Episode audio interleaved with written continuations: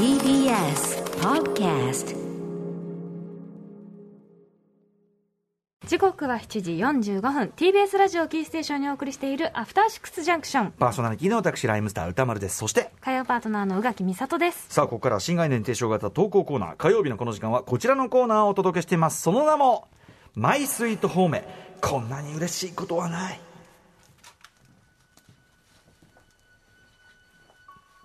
人から言われた何気ない褒めの一言。言った当人はとっくに忘れているようなささやかなあの一言のおかげで。だけど私たちは生きていける。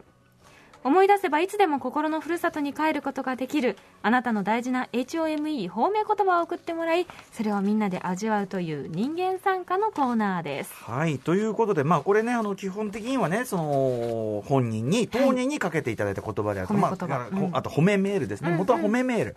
褒めメールをねスクショして取っといたというねそれから郷さんのエピソード、うん。何度も言いますけどね、はいでそこからあのスクショで言いますと、まあ、森口博子さんね、うん。番組に来て歌っていただきました森口博子さんが、えーご自身のその褒めてあるそのツイート等をまあエゴサして、うん。えーわざわざ自分で探して、えースクショして撮っといてなんかの時には折には見るとあいうことなるほどね。というような中のですね、はい。そのわざわざサーチしてという中のさらに進化系のメールが来ておりまして、はい。これある意味マイスイート方面の中のもうある種の究極進化系といいましょうか すごいものが来ていますんでね、はい。ご紹介いただきましょう。ラジオネーム牛乳雑巾さんからいただいたマイスイート方面こんなに嬉しいことはない。歌丸さん宇垣さんこんばんは。どうもこんばんは。先週のこのコーナーの発案者である構成作家の古川光さんが熊さをなさっていた話。私もオリンピック開催時には熱心に熊さをしておりましたので大きな共感を持ってお聞きしました。これ、えー、中です。はい。熊さとは月曜パートナー熊崎和人アナウンサーが北京冬季オリンピックで素晴らしい実況をしたためいろんな人に褒められているというのを実感するため構成作家古川光が SNS で検索していたこと。エゴサではなく熊崎君の感想のみ調べていたので熊スサーチこと熊さというなることで。ほど。エゴさ熊さということですね。山さみたいなね。美味しそうな感じがしますね。熊さっていうね。うん。最初ねあのエゴス最初熊津のあれを調べるのはその月曜のねスタッフが、あのエゴサーチしたんですよとか言ってて、エゴじゃねえだろう確かにご自身のことじゃないですからね。そうてかただのサーチだろそれはっていう話をね してたんですけどね熊さという、えーそんな私はスポーツは完全に門外漢ですしよしよしを判断できるほど実況について知っているわけでもありません、ですが熊さをすれば確かな判断力を備えた方々が熊崎アナを褒めている。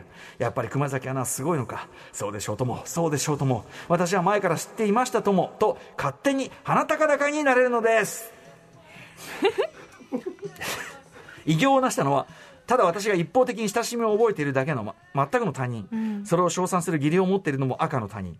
しかし私が好きな誰かの良さを別の誰かが認めて綺麗に言語化してくれるとまるで自分が褒められたかのように嬉しい、推しの良さをうまく語ることができない私にとってこんなに嬉しいことはないのです。このお手軽に褒め気分が味わえるシステムを私は人のふんどし褒めと呼び推しの人物の名前や好きなコンテンツの作品名を検索窓に入力しては生きる力をいただいておりますただの検索なんですけどね。そう。そうですね。ただ推し要は要はその推し、うん推しが褒められて嬉しいみたいなそういうのって分かりますよねわかりめちゃくちゃわかりますよこれは、その好きなねあのなんて言うんだろう俳優さんとかのことでもあって、この作品のこれあ作品だっていいよね。そうそう。プロジェクトヘイルメアリー面白かったって嬉しいじゃないやっぱりそれは。あんまりその周りにね同じようなものをこう共有してる人がいなかったりしても、え。えこう調べてあこの人もこの人もいいって言ってるやっぱよかったよねみたいな気持ちにうん。なれたりとか、私あれですもんねこの後そのマヤ語のねあの役の話も出てきますけど、マヤといえばアポカリプト、うん。ええーメル・ギブソン監督アポカリプトの死者にね、はい。めちゃくちゃ面白いんだよっつって、何度も見てるんですけどね、うん。死者にわざわざ連れてってあの細田守監督が連れてって、うん。映画終わったらその徐々に明るくなったと俺が後ろ見てもうなんつうの監督よもうどや完全に。な。みたいな。なみたいな顔でなんでどうやなんやっていう。お前誰だっていうね。わかりますわかります、うん、その感じでしたしね、うん。わ、かるな。あとやっぱりそうですね、まあだからその、なんていうの？熊崎君とか特に、その、この番組で、なんていうかな、こう、ちょっとさ、あの、頼りないみたいなところをさ、うん。感じられて、可愛いキャラ可愛いキャラだった人が、こと実況に関してはすげえっていうのは、まあいろいろ、こう、いろいろさ、実況の特集とかもやって積み重ねがあって、からの、ついにそれが公の場で花開いたって、このストーリーがあるから。み、んなに認められてるっていうのがうん。いいですよね、で俺たちのクマスがっていう。そうです、そうです。ん。でこれタイミングがやっぱり必要で、うん。下手なタイミングだとですよ、自分の推してるものとか人とかが、こう、ねその差をしたらさ、うん。差をしたらさお差をしたらさ、さうん。その褒めてくれてんのばっかりじゃなかったりもするかもしれないじゃん。何言ってんだてめえこの野郎みたいな。確かに。そういう時まああのメッセよみたいな気持だちになるそうそうだ時ありますね。第三者の目線だとなもう要するになんていうの的外れなことであれば、うん。うんあそれは的外れって冷静に多少は見れますけどね、はい。エゴサするよりは。うん。だけど自分のことよりはね。自分のことには見えて、とはいえでもやっぱりああこの野郎みたいにね、うん。だからやっぱりこうタイミングを見ないといけない。確かに。このタイミング特にやっぱね加藤さんが褒められてるに違いないそうですタイねミングでしたからね。けなされるようなことは何もしてませんからねこれはね、うん。よくよくね調べてみたらこの人は毎週グラビアおすすめグラビアアイドルをやっているらしいね、なぜあんなにいぶかしげに読んでいるのか、とかあるかもしれませんけど。だからあの DJ 松永が DMC で優勝した時とかやっぱりそれはね、あのもう褒めの一色でしたろうからね。その瞬間。違うタイミングでやったら全く違う結果が出ますからこれは。そんなことない。松沢。そんなことないよ。あそうですか？褒められてることもあると思いそうまですすかそうですか、はい。彼はちなみにねあの優勝したのにロンドンの街に一歩も出ず、えーエゴサをして、なんでかわからないすすごい光景でしたって言ってました。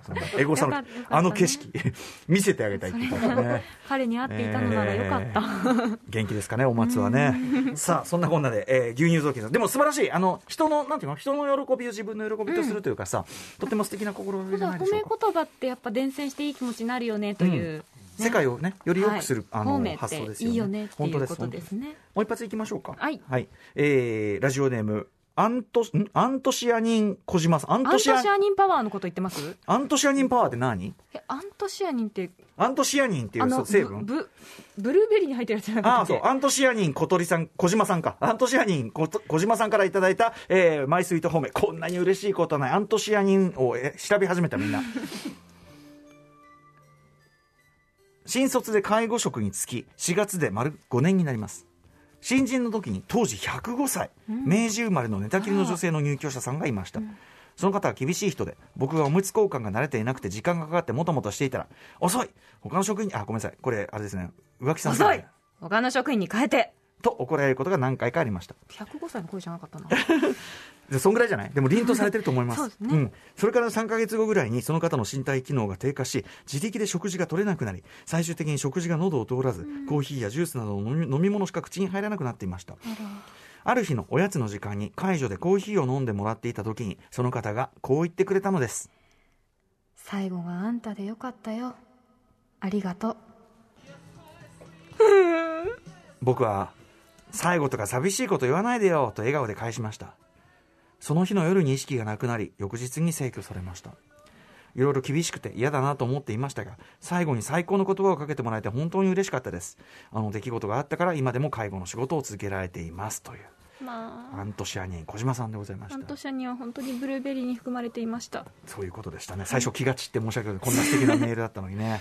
いやーでもねなんかこう気づく部分があって伝えようって思ったんでしょうねきっと。このねえでも方はあのーその方にとっても、うん。こういうふうに声をかけられる相手に最後解除してもらって、まあよかったっていうかさまあよかったよね、うん。あのーなんだよってなってるよりはね最後に触れ合う人があありがとうって言いたい相手でよかったですよね、うん、なんかこうなんていうの？最後のまあこれねもちろん亡くなられたのは悲しいことだけど、うん。最後の一日にこういう言葉が人にかけられる人生これよくないですか？素敵ね、うん。なんかだからこの方自身のなんていうのかな。もちろんその多分すごくさきちっとされてる方だったんじゃない、うん。自分自身をすごくきちっと保ってる方だからこそねあの解除とかにもちょっとこう厳しかったかもしれないけど、うん。うん行事があったんでしょうね、うん。自分。そう。でもそういう人だからこそ最後にビシッとこう決めるとこ決めてくれたって感じもあると思って、よかったなこれね。こいい。かっこいいですね。ね。きっとね何年経っても思い出して頑張ろうと思いますよね。本当ですね、うん。はいアントシアニン小島さん最初気が散って本当にすみませんでした。すいません。私が、はい。私がすいません、はい。アントシアニンパワーのこととか意味わかんないこと言ってすいません。いやでも名前がやっぱりそれを誘発する何かであったことは否めないはいそれで言うとだって一人前の牛乳雑巾も私はずっと気になってましたよ。臭いなそうなんですよ。牛乳雑巾は臭い牛ぞ乳拭いた後の雑巾って臭いよね。確かに。こあれですね。熊沢をやする心優しい方なのにこの牛乳雑巾。一体何があったのかこの辺りもね気になるあたり。失礼いたしました。謎は深まるばかりといったところでございます。ということではい。まだまだ募集してます、はい。ささやかだけど心に残る褒め言葉通称褒め募集中です。メールの宛先は歌丸アットマーク TBS.CO.JP 歌丸アットマーク TBS.CO.JP まで。投稿が採用された方には番組ステッカー差し上げます。以上マイスイート方面こんなに嬉しいことはない。でした。After Six Junction.